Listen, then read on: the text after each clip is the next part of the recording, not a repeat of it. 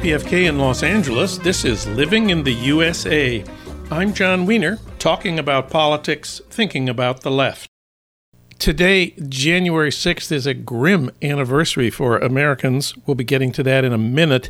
Later in the show, Eric Foner and Henry Louis Gates will talk about W.E.B. Du Bois, the black historian and activist of the first part of the 20th century, and his book, Black Reconstruction 1860 to 1880 was published originally in 1935, and it's out now in a new edition from the Library of America, edited by Foner and Gates. Also, later in the hour, a conversation with historian Adam Hochschild about his fascinating biography, Rebel Cinderella From Rags to Riches to Radical The Epic Journey of Rose Pastor Stokes. But first, on the first anniversary of the January 6th insurrection, we have a couple of basic conclusions about that grim day. First of all, the attack on the Capitol was the beginning of a movement to overthrow democracy in America. And second, Republicans are working now to steal the 2024 presidential election if their candidate doesn't win, and they're well on their way to passing the state laws that would allow them to do that. The best defense we have right now is the Democrats' voting reform bills. That's the Freedom to Vote Act and the John Lewis Voting Rights Act. For comment, we turn to Harold Meyerson. Of course, he's editor at large of the American Prospect. Hi, Harold. Hi, John. Well, the Freedom to Vote Act, just a reminder here, this is the part that would expand voter registration and mail in voting. It would work to stop partisan gerrymandering. And then the other law, the John Lewis Voting Rights Act, would restore the part of the 1965 Voting Rights Act that gives the Justice Department the authority to veto new voting rules in states with a history of discrimination. Both of these bills, we've talked about them often, are awaiting action in the Senate, where the Republicans' filibuster has blocked them. The big news this week is that after a year of not saying much about reforming the filibuster, Chuck Schumer finally said, quote, the Senate will debate and consider changing the Senate filibuster rules on or before January 17th. Martin Luther King Day, close quote. Uh, do you think we will uh, change the filibuster on or before January 17th? I wish. Uh, but uh, Joe Manchin on uh, Tuesday said he was uh, not at all inclined to get rid of the filibuster. He might go for some minor amendments like requiring a talking filibuster, a la Mr. Smith Goes to Washington but uh, not and you know and maybe eliminating uh, the requirement for uh, 60 votes to begin debate, but not eliminate eliminating it to actually enact legislation. So I think the Democrats are one or two dollars short. The other one being uh, Senator Kyrsten Sinema from Arizona, of course. Um, so it looks like there will be no uh, effective response to what the Republicans are doing, the most extremely dangerous example of which is having state legislatures uh, with the power essentially to overturn uh, the popular vote and decide to send whichever slate of presidential electors they want to send. Yeah, this is a flaw in the Constitution, which was written by some uh, old white men, I think we can call them, who were not fans of democracy anyway and did not really want a popular vote deciding on the president. And they set up various obstacles to that, one being the Electoral College, and the other being how the electors are, are chosen, which they didn't, in our opinion, do a very good job of, uh, of outlining. No, uh, uh James Madison's fear of uh, popular sovereignty uh, is uh, encoded in how the Constitution says we should elect a president. This is this is partly, in many ways, you know, a problem of having established a government uh, a little before uh, other forms of popular majority rule governments arose, um, and not having amended them so that at least they comport with the reforms of, shall we say, the uh, Andrew Jackson period. Not that that was anything recent. of uh, of American politics. So uh, we, we, we are saddled with 18th century biases and and uh, presuppositions that are essentially anti-majority rule, and here we are. Well, let's move away from Congress and talk about public opinion a year after the insurrection. There have been a bunch of pretty interesting polls that have come out in the last couple of days. An ABC Ipsos poll asked if the rioters at the Capitol had been, quote, threatening democracy. And 72% said yes. Uh, 52% of Republicans said the attackers had been, quote, protecting democracy. Then there's a new AP poll that asks whether Trump himself deserves a great deal or quite a bit of the blame for the insurrection. 57% say yes.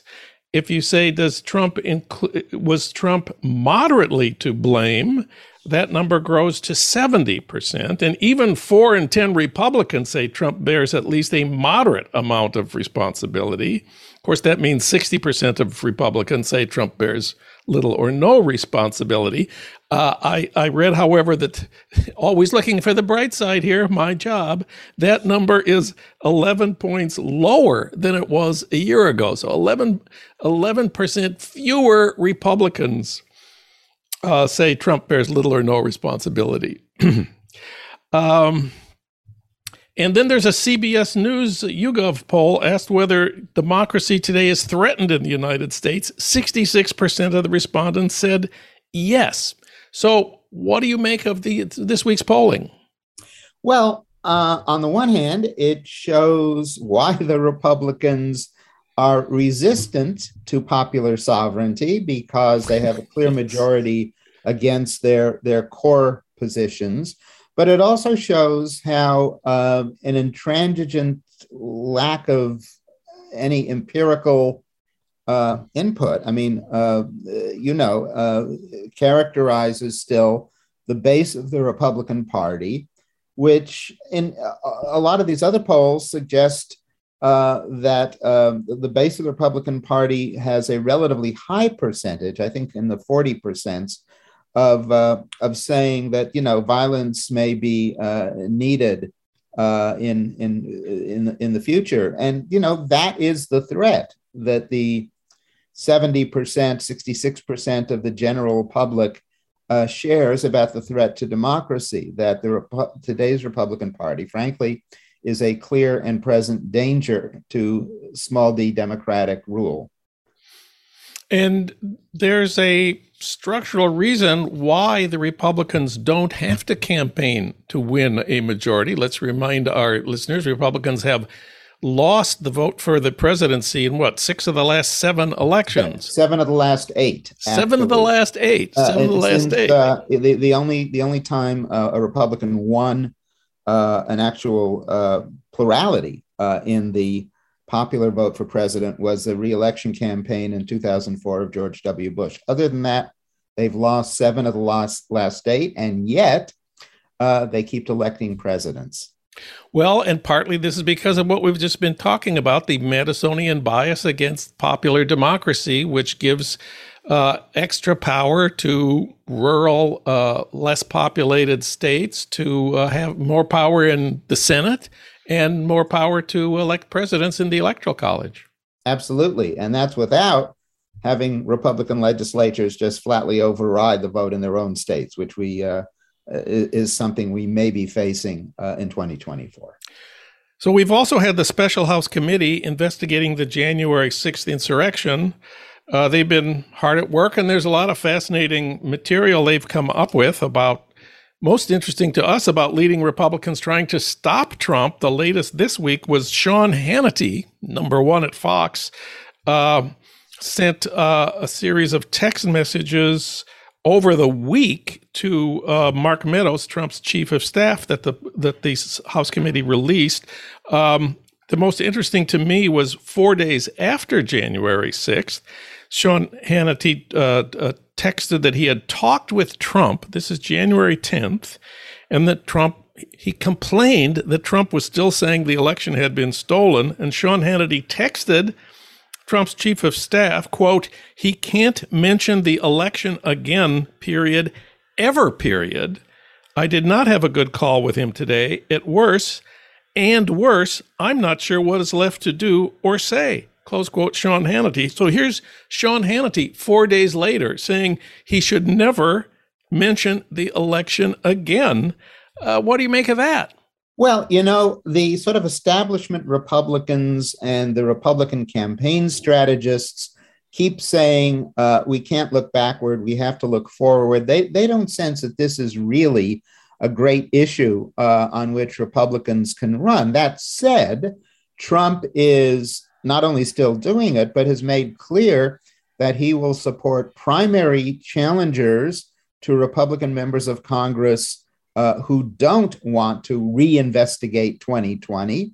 Um, and he's sort of making it a bedrock belief of uh, today's Republican, uh, Re- Trumpian Republicanism. And so, uh, you know, I mean, we, we have a guy who is sort of pathologically inca- incapable of acknowledging that he's lost anything.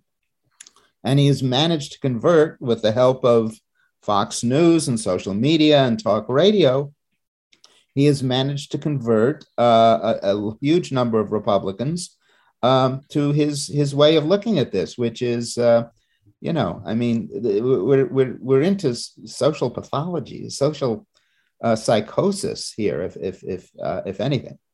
And and what do you make of the work of the special House committee over over the last year? We certainly learned a lot of interesting things.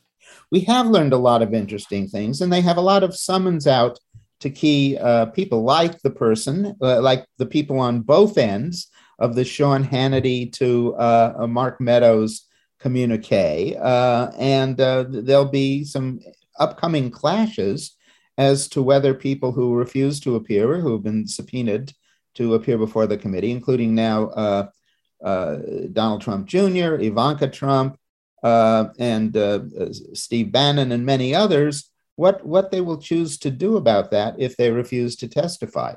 Uh, you know, clearly the Republicans, uh, uh, you know, while the Republicans on the committee, led by Lynn Cheney, uh, really do want to, from their point of view, purge the Republican Party of this of this nonsense. Uh, you know, the, the, there won't be anything that the Republicans generally will do about this except to support the, the non-appearance of of witnesses who the committee needs to hear from and America needs to hear from. Are, are we going to get uh, live TV uh, hearings like in the olden days where top people testify about what happened? Let us hope. Uh, you know, uh, I, I, think the Democrats would very much like that. It's an issue that works in their favor. They have a majority on that committee and a majority in Congress, but that also means this has to be concluded during 2022 because there's absolutely no guarantee the Democrats will have, uh, you know, the ability to do that uh, in, in, the next Congress. Democrats, uh, by now, the, the number of Democratic House members who have said they're not running for reelection is, is about a two dozen, mm. um, which is, I think, kind of an acknowledgement that they do not expect the Democrats to retain the majority in the House. Yeah. So, on the one hand, we have the House Special Committee. Then there's the criminal prosecution of the insurrectionists. This week we've been getting the sort of the, the, progress report on how many have been charged, how many have pleaded guilty, and so on. So here's what here's what we know: 700 people have been arrested and charged in the insurrection. About 275 of them have been charged with the the, what the government has decided is the chief crime of January 6th, and that is the law against obstructing Congress's duty, uh, in this case, to certify the 2020 uh, presidential vote count. Uh, 225 other people have been charged with attacking or interfering the police. Uh, 300 people have been charged only with petty crimes like trespassing and disorderly conduct. Uh, 20% of everybody has pleaded guilty by this point, and half of them have already been sentenced. The longest sentence so far has been five years in prison. This was for uh, Robert Palmer, a Florida man who threw a fire extinguisher at a cop. Uh, probably the most notable sentence is that notorious nutball who we all saw his picture many times, the guy who wore furs and a horned helmet uh, as he presided over the empty Senate chamber. This is a guy's named Jacob Chansley. He was sentenced to 41 months. Uh, he's appealing that. Uh, none of the organizer higher or higher ups have been charged. There will be public trials of people who are pleading not guilty. They begin February 24th. However, this is the most interesting thing that I saw about the criminal charges. A Washington Post review of court records found that the vast majority of those charged were not known to be part of far right groups or premeditated conspiracies to attack the Capitol. Instead, they were a collection of everyday Americans who gathered in Washington either to protest or to actively try to stop the congressional certification of Biden's victory.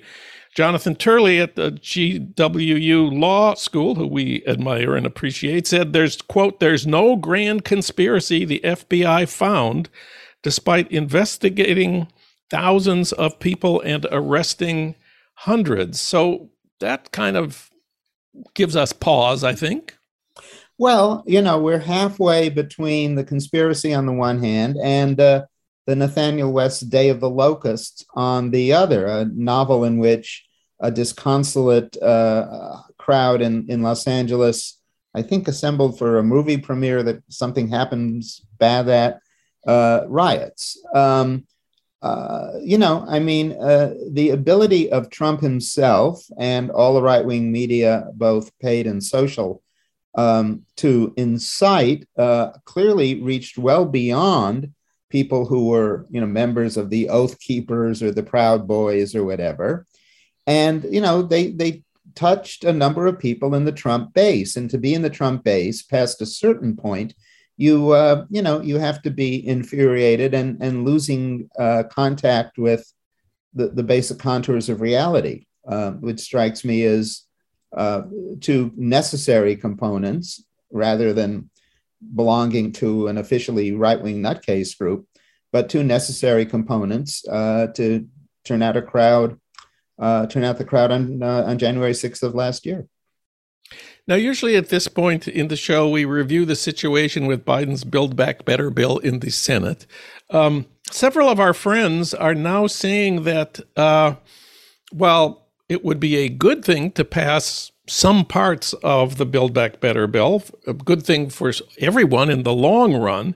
It's really too late for this to be significant in this year's midterms, especially given the fact that there's a new COVID crisis uh, going on right now with the Omicron uh, variant. And these friends of ours argue that Biden and the Democrats now need to focus on the current crisis uh, and escalate the anti COVID fight. Talk about COVID, not about child poverty or you know the other things in, in, in the bill along with of course defending democracy. Uh, what do you think about this argument? Well uh, I, I think and i just edited a piece uh, that Dave Dayen wrote about January 6th, which which notes that we're going to spend the next couple weeks uh, in Congress spinning our wheels on uh, where the Senate actually refuses to take down the filibuster and therefore pass the voting rights uh, uh, bills. Um, I, you know, I I think uh, we can walk on two legs. I think Biden, you know, can do. Um, what there is to do uh, to uh, limit the damage of, uh, of, of, Omicron. Uh, there'll be a Supreme Court hearing on Friday this week uh, about whether OSHA has the power to enact uh, workplace safeguards, uh, which you know, diehard conservatives have opposed, and it's reaching the Supreme Court on Friday. Uh, you know, and look, if the COVID keeps rolling on. It is, yes, going to eclipse a lot of news, but you know, I think Build Back Better in whatever truncated form is going to pass at some point. And you know, Democrats, I think, can legitimately still make hay about that and about the Republican opposition to what will be some very popular measures, even if um, COVID is still an issue uh, into the summer and, God forbid, even into the fall. Harold Meyerson on the grim anniversary of January 6th. Read him at prospect.org. Harold, thanks for today. Always good to have you on the show. Always great to be here, John.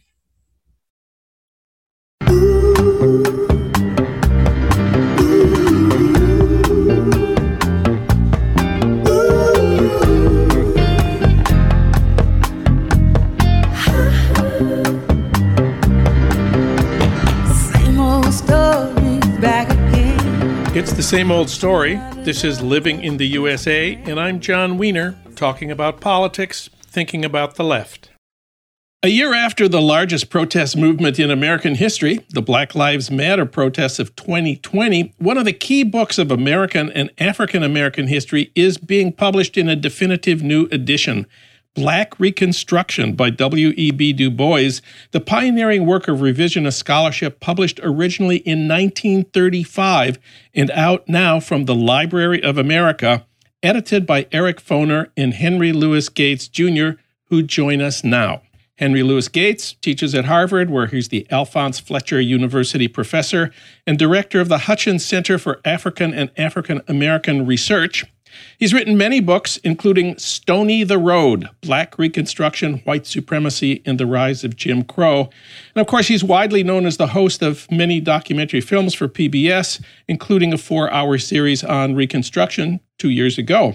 He's also, of course, known for his wonderful PBS series, Finding Your Roots. New season starts January 4th. My favorite from this past year was Anjelica Huston, where she bursts into tears when she learns that an ancestor of hers freed his slaves in his will.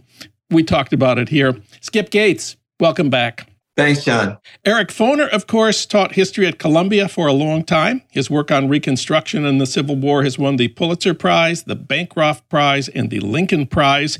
He's also written for the New York Times op ed page, the TLS, the LRB, and The Nation, where he's a member of the editorial board. Eric, welcome back. Yeah, nice to see you again, John. Well, let's start with each of you reading a paragraph or two. Skip? Well, if it's okay, I would like to read a passage from a book that occasioned, in part, Du Bois's uh, decision to write Black Reconstruction. And it was from an exceedingly popular account of Reconstruction written by the journalist Claude Bowers. It was called The Tragic Era, and it was published uh, at the end of the Jazz Age, at the end of the Harlem Renaissance, 1929. And it was another history of Reconstruction as a form of quote unquote Negro rule in which corrupt and morally degenerate African Americans demonstrated that they were unfit for freedom, much less for governing themselves and, my God, governing over white people. I quote directly from the tragic era freedom. It meant idleness and gathering in noisy groups in the streets Soon they were living like rats in ruined houses, in miserable shacks under bridges, built with refuse lumber, in the shelter of ravines and in caves in the banks of rivers. Freedom meant throwing aside all marital obligations, deserting wives and taking new ones, and an indulgence in sexual promiscuity that soon took its toll in the victims of consumption and venereal disease. Jubilant and happy, the Negro who had his dog and a gun for hunting, a few rags to cover his nakedness, and a dilapidated hovel in which to sleep, was in no mood to discuss work. Unquote. The book published by Houghton Mifflin was a bestseller and a selection of the Literary Guild. The book went through 12 subsequent hardcover printings. Anna Julia Cooper, the pioneering Black feminist, the principal of the famous M Street School in Washington, wrote to Du Bois, urging him to write about Reconstruction in a way that would forcefully respond to Bowers and to Eric's predecessors in the Columbia History Department, the Dunning School. And she said, Thou art the man to do it. And Du Bois did it. Claude Bowers, the tragic era.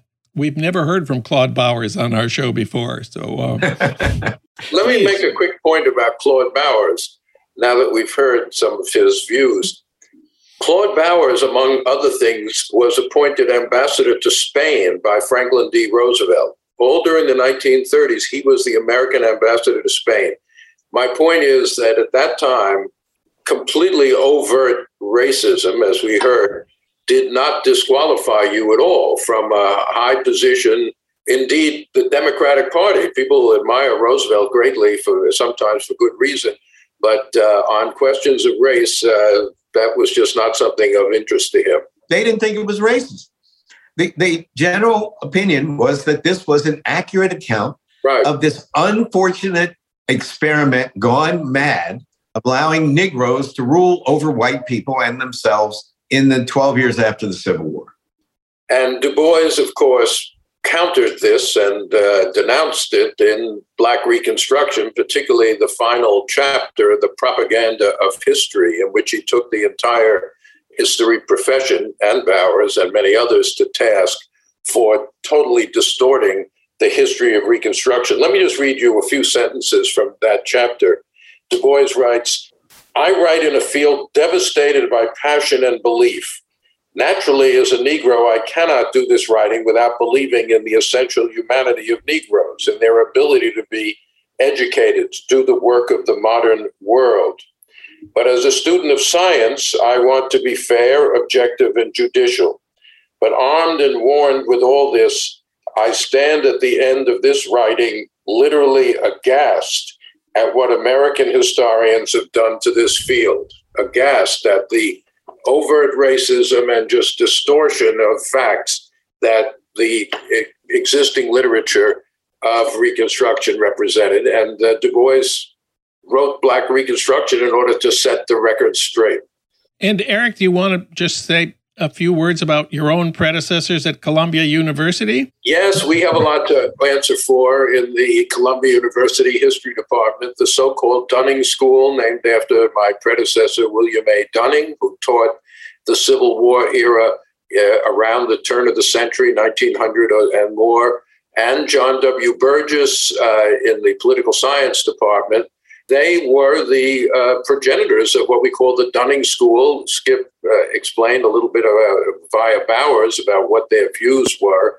Reconstruction was a terrible mistake because of giving some modicum of power to former slaves who were incapable of exercising it intelligently or properly. And the Dunning School dominated historical writing on this period way into the 20th century, into the 1950s it was still being those works were still being cited by courts in decisions relating to civil rights and issues like that. It wasn't really until the 60s with the civil rights revolution that a new generation of scholars began dismantling the edifice of the Dunning School. Du Bois had, of course, started that out, but uh, Du Bois's book was not really used in the academic world. It was a, it was sold pretty well, Black Reconstruction, but it was uh, it was not considered serious history by the uh, uh history uh, profession until the 1960s and after.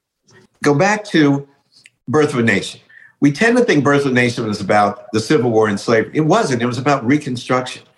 We America collectively was very powerful interests in the former Confederacy, but also in the North um, powerful northern capitalist interests, as Du Bois pointed out, wanted to erase this 12 year experiment in inter, interracial democracy. They couldn't literally do it, but they could certainly do it by taking control of the narrative. Why was that important? We tend to forget that until 1910, 90% of all Black people in America lived in the South. South Carolina, Mississippi, and Louisiana were majority Black states, John, and Georgia, Alabama, and Florida were almost majority black states. In 1867, because of one of the Reconstruction Acts in March 1867, black men got the right to vote in 10 of the 11 former Confederate states. So I call the summer of 1867 the first freedom summer. And 80% of the eligible men, eligible black men who could register to vote, registered to vote. That's amazing, 80%. And the overwhelming percent of them by far were illiterate, of course. And with the urging of their wives and women and through churches and other civic groups, they registered great debates in the Black community about who to vote for. In 1868, they voted. 500,000 Black men cast their votes. We, you know, it's reasonable to assume for Ulysses S. Grant. Now, Grant won overwhelmingly in the Electoral College, but he won the popular vote by just over 300,000 votes. So you could say black men who were formerly enslaved had elected a president of the United States. Even people who were liberal in the North, who were against slavery as an institution, thought this is too much. And so within 12 years, and this is an oversimplified version that I'm giving, but within 12 years, and, and to quote Du Bois, the Compromise of 1877 created an alliance between white capitalist interests Northern industrialists and Southern planters, ex slaves, and indeed all workers lost out. Yeah, let me let me add to what Skip said. That uh, it, in terms of the book, let's just take that title of the fir- of the first chapter, as you said, the black worker. He did not say the slave. He said the black worker, mm. because in this book he's trying, without hundred percent success, but he's trying to integrate a racial analysis and a class analysis together. And as Skip said, labor is crucial to uh, his analysis. And indeed, he says, uh, Du Bois says that the tragedy of Reconstruction is that white laborers fail to see their community of interest with the emancipated slaves or the black workers. They and he used this phrase, which later was picked up by David Roediger and many others: the wages of whiteness. White privilege, if you want to use a modern term, uh, blinded white workers to the need to ally themselves with the aspirations of blacks. But just starting the book with slavery was itself a radical statement of historical analysis at that time, because the general view of historians was that slavery was really not that important uh, in the coming of the Civil War. You remember the Beardian approach dominated. This was a battle of white agrarians versus white industrialists. And uh, Beard once said, uh, I could write the whole history of the Civil War and never mention the word slavery. But Du Bois starts with slavery to say, no, this is about slavery and its aftermath, and slavery was the fundamental cause of the Civil War. Uh, that is taken for granted by historians today, but it certainly was not in the mid 1930s when Du Bois was writing. So let's take a step back here. And I'd like to ask, starting with you, Skip, how did you first learn about Du Bois' Black Reconstruction? When did you first read it? Oh, in uh, the 1969 1970 academic year at Yale University, when I took my very first course in what we then called Afro American history, I soaked it up like a sponge. It was taught by Pulitzer Prize winning historian William S. McFeely, a great man whom I admired very, very much. And he had us read um, the propaganda of history, the essay on historiography the, of the racist historical accounts of, of Reconstruction. So we, I learned two things at the same time. One, about Reconstruction, and two, that the political stakes about the interpretation of Reconstruction were extraordinarily high. So, and I also learned uh, we weren't using the word deconstruction at that time, but I learned that you could read closely and tear an argument apart and understand its ideological underpinnings. So it was a great pedagogical device for um, a sophomore at Yale. And I, um, you know, none of us 19 read 500, 700 pages of Black Reconstruction. I ain't gonna lie about that. but in the propaganda of history, uh, Du Bois, even then, I think I understood when if we could read sections of it, they're long, beautiful, poetic riffs on the the coming of freedom. He called it of the coming of the Lord in, in this section, and the, the the voice of the spirituals, which Du Bois called the sorrow song. So much of this book has let me uh, think about Du Bois in his as a, an historian. I always think about him as a literary scholar because that's what I am. But even his history is replete with poetry. Even more important than his facts was the fact that he was mounting a poetic defense of African Americans and their humanities. And he has this great line about his own position in which he says, I write then in a field devastated by passion and belief. Naturally, comma, as a Negro, comma, I cannot do this writing without believing in the essential humanity of Negroes in their ability to be educated, to do the work of the modern world. So you knew that this was a brief for the humanity and the equality. I'm not talking about the equality before the law. I'm talking about the equality of persons of African descent on the great chain of being in the scale of nature. That was obvious to me, even as a sophomore.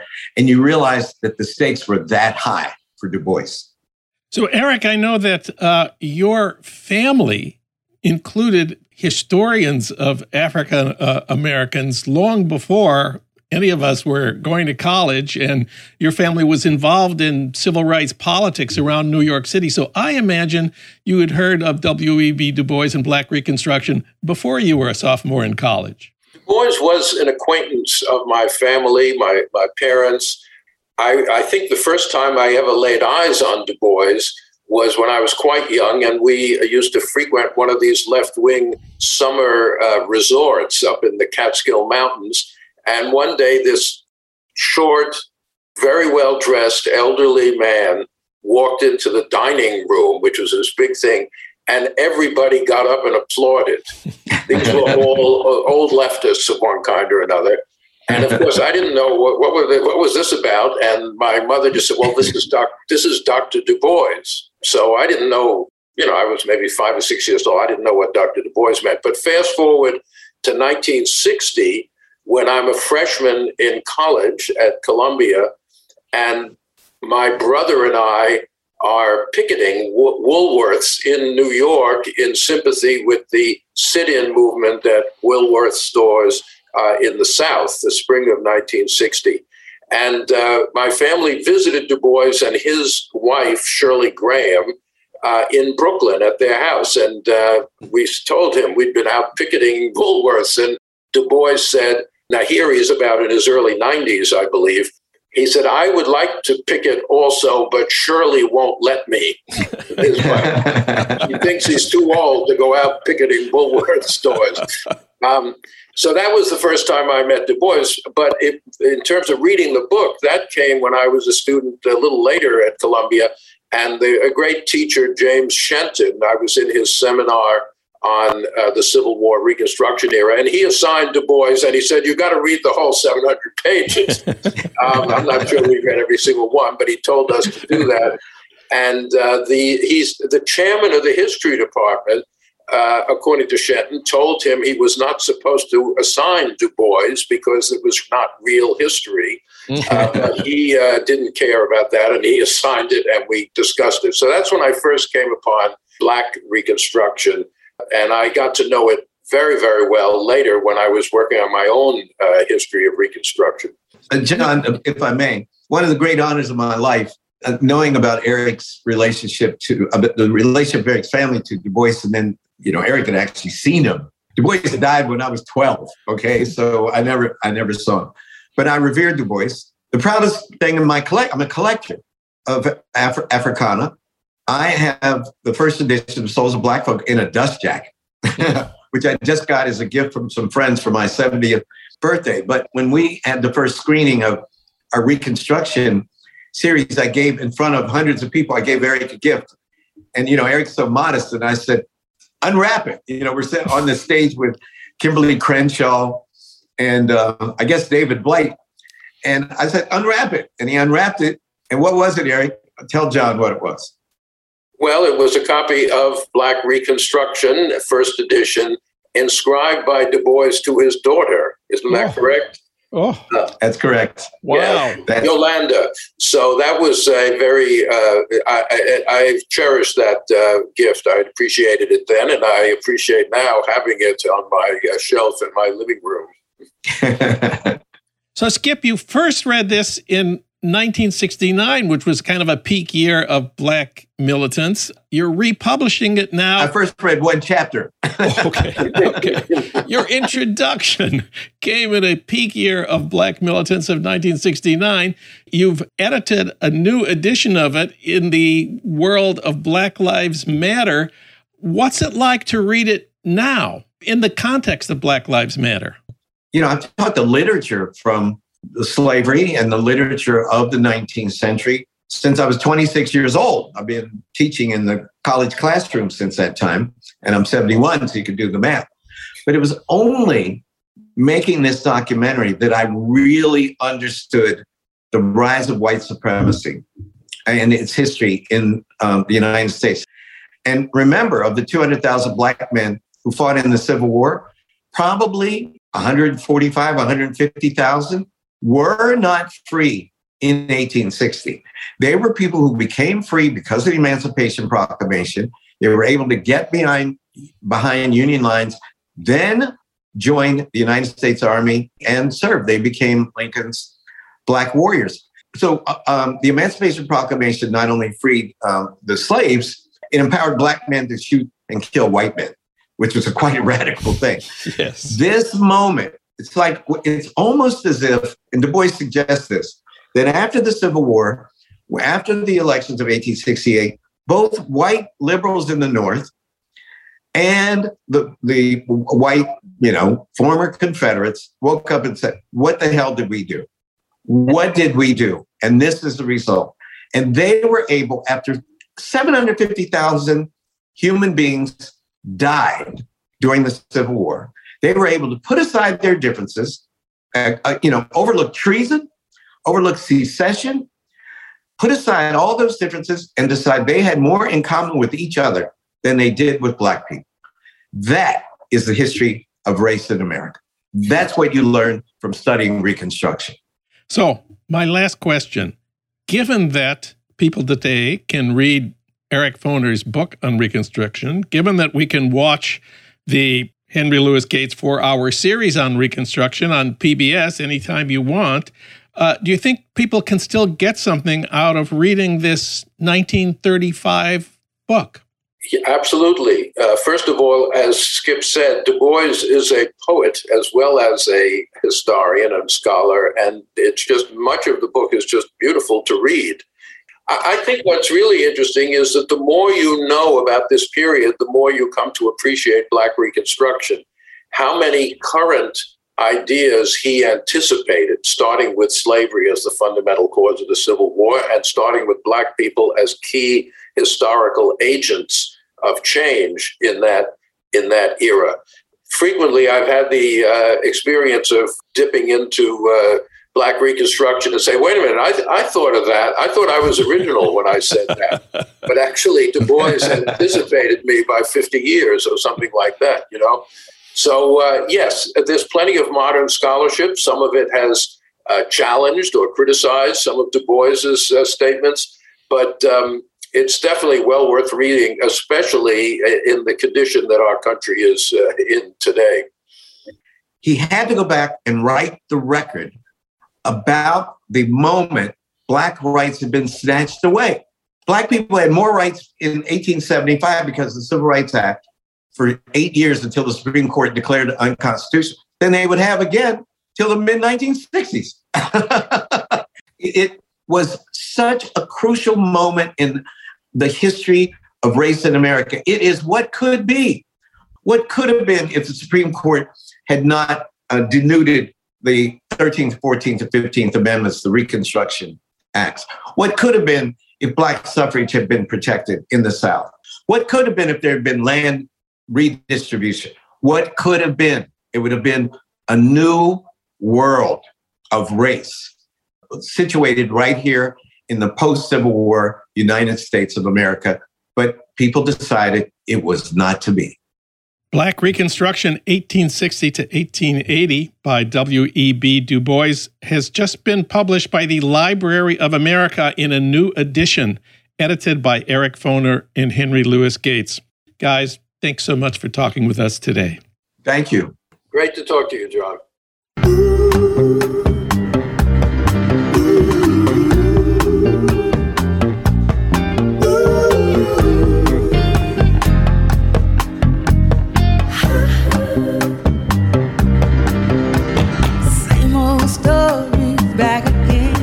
It's the same old story. This is Living in the USA, and I'm Jon Wiener, talking about politics, thinking about the left. Now it's time to talk about an immigrant sweatshop worker who became one of the most charismatic radical leaders of the early 20th century. She's been forgotten, but now a new book tells her story. The book is Rebel Cinderella, and the author is Adam Hochschild. Adam is a best selling author of 10 books. My favorites are To End All Wars, it's about the anti war movement of World War I, and Bury the Chains, it's about the beginnings of the abolition of slavery. Adam has won many awards. He's a co founder of Mother Jones Magazine. His articles have appeared in The New Yorker, Harper's, The Atlantic, and The Nation. Adam, welcome back. Thank you, Jon. It's always good to talk with you. Well, I'm a historian of the American left, but I must confess I never heard of Rose Pastor Stokes until your book came along. But apparently, I'm not the only one. That's for sure. She's really a, a largely unknown figure today. The surprising thing to me as I delved into her life story was that at the time that uh, she was alive and politically active, she was extraordinarily well known. Uh, in fact, the proprietor of a newspaper clipping service in 1921, and the newspaper clipping service was the nearest thing to a database at that time, did a count and found that she was the woman whose name was most often mentioned in American newspapers. There were five men, you know, people like Woodrow Wilson and Henry Ford, whose names were mentioned more often, but no woman was mentioned more often in the press. And if you use a database of old newspapers today, like the wonderful one that the Library of Congress has that's online and free for anybody to use, you'll see thousands of articles about her. Well, you open your book, Rebel Cinderella, with a fabulous scene. Rose Pastor Stokes at Carnegie Hall in 1916, but she's not playing the violin. Right. She is addressing a rally promoting birth control. And to speak publicly about things and to distribute medical information about birth control was illegal under the Comstock Act at that time. And she announced on the stage of Carnegie Hall, I'm going to break the law right now. And she began passing out birth control leaflets. You write about her first job in a sweatshop making cigars. How did a cigar maker get a full time job at a newspaper? You know, a lot of young people today would like to get a job like working at a newspaper right now. That's for sure. There were more newspapers back then. Well, here in brief is her story. She came to the U.S. She, uh, as an immigrant. She was born in Tsarist Russia, fled from there with her mother at the age of three, lived in England for uh, seven or eight years, came to the U.S. in 1890 at the age of 11, and had to immediately go to work as a factory worker uh, in a series of factories that made cigars. By the end of a dozen years, she was the sole support of herself, her mother, and six younger siblings who'd been abandoned by a ne'er do well stepfather. But starting around 1900, she began sending anecdotes, letters, articles, sentimental poetry to a Yiddish language newspaper in New York the Yiddishes Tageblatt or Jewish Daily News. Happily for me, because I don't know Yiddish, she wrote for the paper's one English language page. Mm. And in early 1903, the newspaper invited her to come to New York. She had been uh, living and working in Cleveland, Ohio with her family. Come to New York and become a reporter for the newspaper and that she did. Now, the interesting thing to me at this point was that she was not submitting radical, revolutionary, pro labor articles. That's not what got her the job. What was she writing when she first started? She was writing uh, humorous anecdotes, sentimental poetry, and an advice column for women called Just Between Ourselves Girls. And what kind of advice did she offer? very conventional advice. No sex before marriage, hold out for the right man, worship at the synagogue uh, on Saturdays, but sit in the balcony, which is in Orthodox synagogues is often where women were, were segregated and made to sit. Very conventional stuff. Didn't seem to have thought much about politics, but after she moved to New York and got married, uh, she got very deeply into the radical movement of that time. And then she got married. The the man in your story, James Graham Phelps Stokes, I was familiar with his name for one reason the Phelps Dodge strike of 1917. It was at a gigantic copper mine in Bisbee, Arizona. It's an incredible story, and it tells a lot about the family that he came from.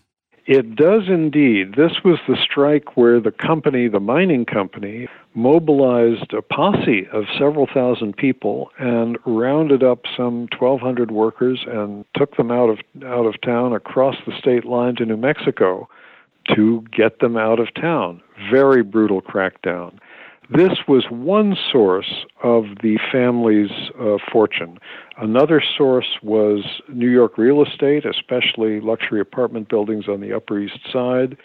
They also owned a cluster of gold and silver mines in Nevada and a railroad that led to them. And James Graham Phelps Stokes, or Graham as he was known to his friends, was son of this family, but he'd taken a somewhat different route in life. He went to medical school got very horrified by encountering extreme poverty in New York City. He was in medical school at Columbia while he was working as a medical student on a horse drawn ambulance serving the city's slums. He was shocked by what he saw, and he became part of the settlement house movement and went to live in a settlement house, as many volunteers did at that time, settlement house on the Lower East Side. And one day, Rose Pastor, as she then was, was sent to interview him. That's how they met, and they fell in love. So, poor left wing girl marries rich guy from an incredibly wealthy family. How did this marriage work? Well, it was an extraordinary match, not just because it was someone extremely poor marrying someone extremely rich, but because it was a marriage of Jew and Gentile, which was very, very unusual at that time. And the unusualness of it made it literally front page news uh, across the country. It was it was reported in Europe and Australia and other places as well. Front page of the New York Times, lead story in the New York Evening World. This extraordinary match. And the public followed them with great fascination. They lived in a blaze of publicity for the next 20 years because this seemed to be the Cinderella story. Prince Charming from his castle, uh, marries poor, virtuous Cinderella, whisks her off to the castle from her humble hearth, and so on. Except their lives didn't follow the Cinderella script. Graham Stokes, to some degree, had left the castle. Rose had no desire to live in one. They often stayed with his parents, who had uh, extraordinarily fancy homes, but it always made her uncomfortable. And they married in 1905. In 1906, they both joined the Socialist Party. And for the next dozen years or so, they were friends with all the most interesting people in American life at that time Emma Goldman, Lincoln Steffens, John Reed, Margaret Sanger, Big Bill Haywood, Eugene Debs. Uh, all these folks were in and out of their homes, and some of, some of them left us their recollections of Rose and Graham. So Graham Stokes became a socialist. How closely did he follow her politics? She was always in the lead and he was always one step behind? Not exactly. He was, in a way, in the lead at the beginning because theirs started off as a fairly traditional marriage. Graham was seven years older than Rose. They married on her 26th birthday. She looked up to him, was enormously impressed that here was this guy who knew a lot of the leading writers of the day, had multiple graduate degrees, seemed to know all kinds of things that uh, she didn't know and hadn't experienced in, in life. And I think it took her a decade or so to realize that she was smarter than he was there soon began to be an imbalance that appeared because she was a tremendously popular public speaker. Uh, one of my few regrets in, in researching the book was that it was just a decade or two too early for audio or video, so I couldn't actually hear the sound of her voice. But there are countless people writing to her saying, This is the best speech I ever heard. It moved me to tears. Newspaper reporters saying, you know, the audience was so riveted that they wouldn't leave the hall even when they turned the lights off, things like that. And there's signs that Graham was not happy that his wife began receiving more attention than, than he did. And then came World War One. Right. And this was the cause of really the first breach between them. Rose ended up feeling uh, that it was a terrible mistake for the United States to enter the war, and she went on the road saying this publicly, giving speeches in different parts of the country. Graham Stokes was so enthusiastic for the war that he enlisted, went into uniform, was too old to be sent overseas, although he tried very hard to make that happen.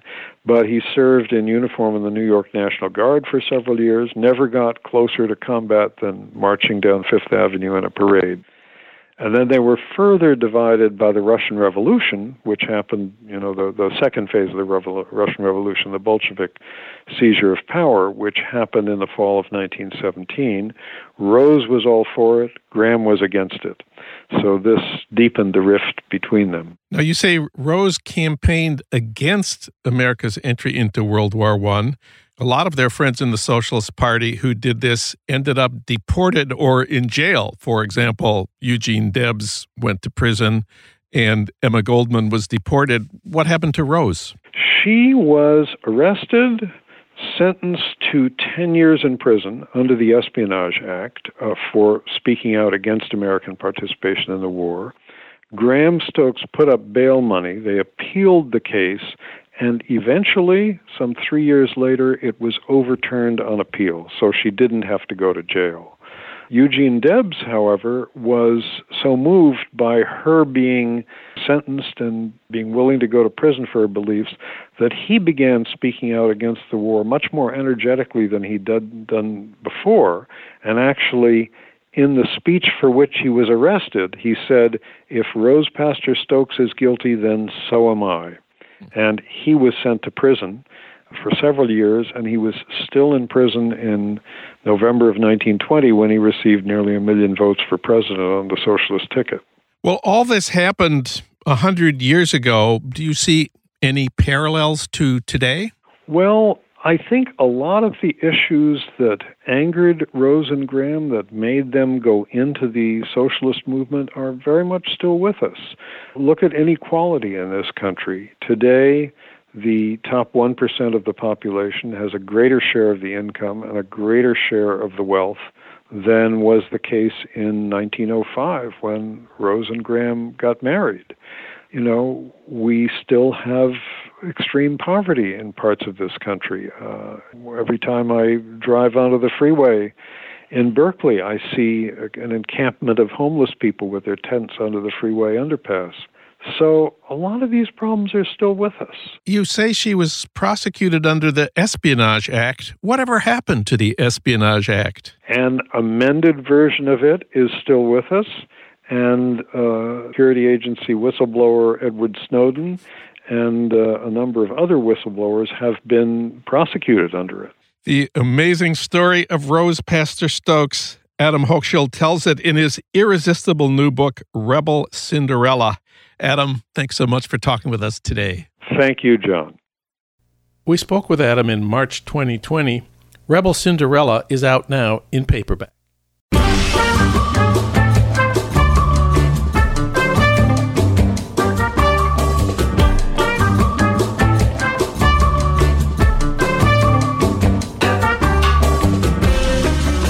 That's it for today's Living in the USA. Our sound editors are Will Broughton and Alan Minsky. Our social media maven is Renee Reynolds. KPFK's programming traffic director is Matt Perez. Thanks as always to Ry Cooder for our theme music Mambo Sinuendo. Living in the USA is recorded and produced at our Blythe Avenue studios in Los Angeles. If you miss part of this show or any of our recent shows, you can listen online anytime you want at livingintheusapod.com. I'm Jon Wiener. We'll be back next week talking about politics, thinking about the left, and living in the USA.